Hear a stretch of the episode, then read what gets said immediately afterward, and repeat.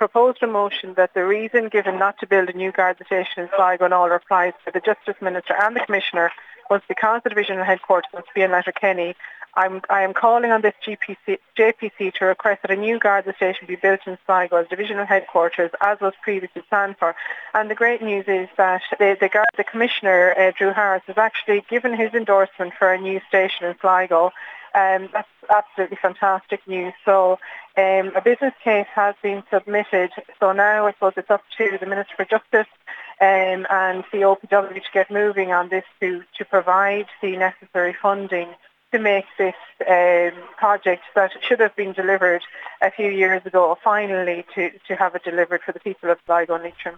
It's significant news because we heard about a month ago from Deputy Frank Feehan that Helen McEntee was open to the idea. We heard that the opposition was waning somewhat within the Garda management, but really to get the confirmation now from the Commissioner himself that he's open to this project going ahead in Caltra, that is significant.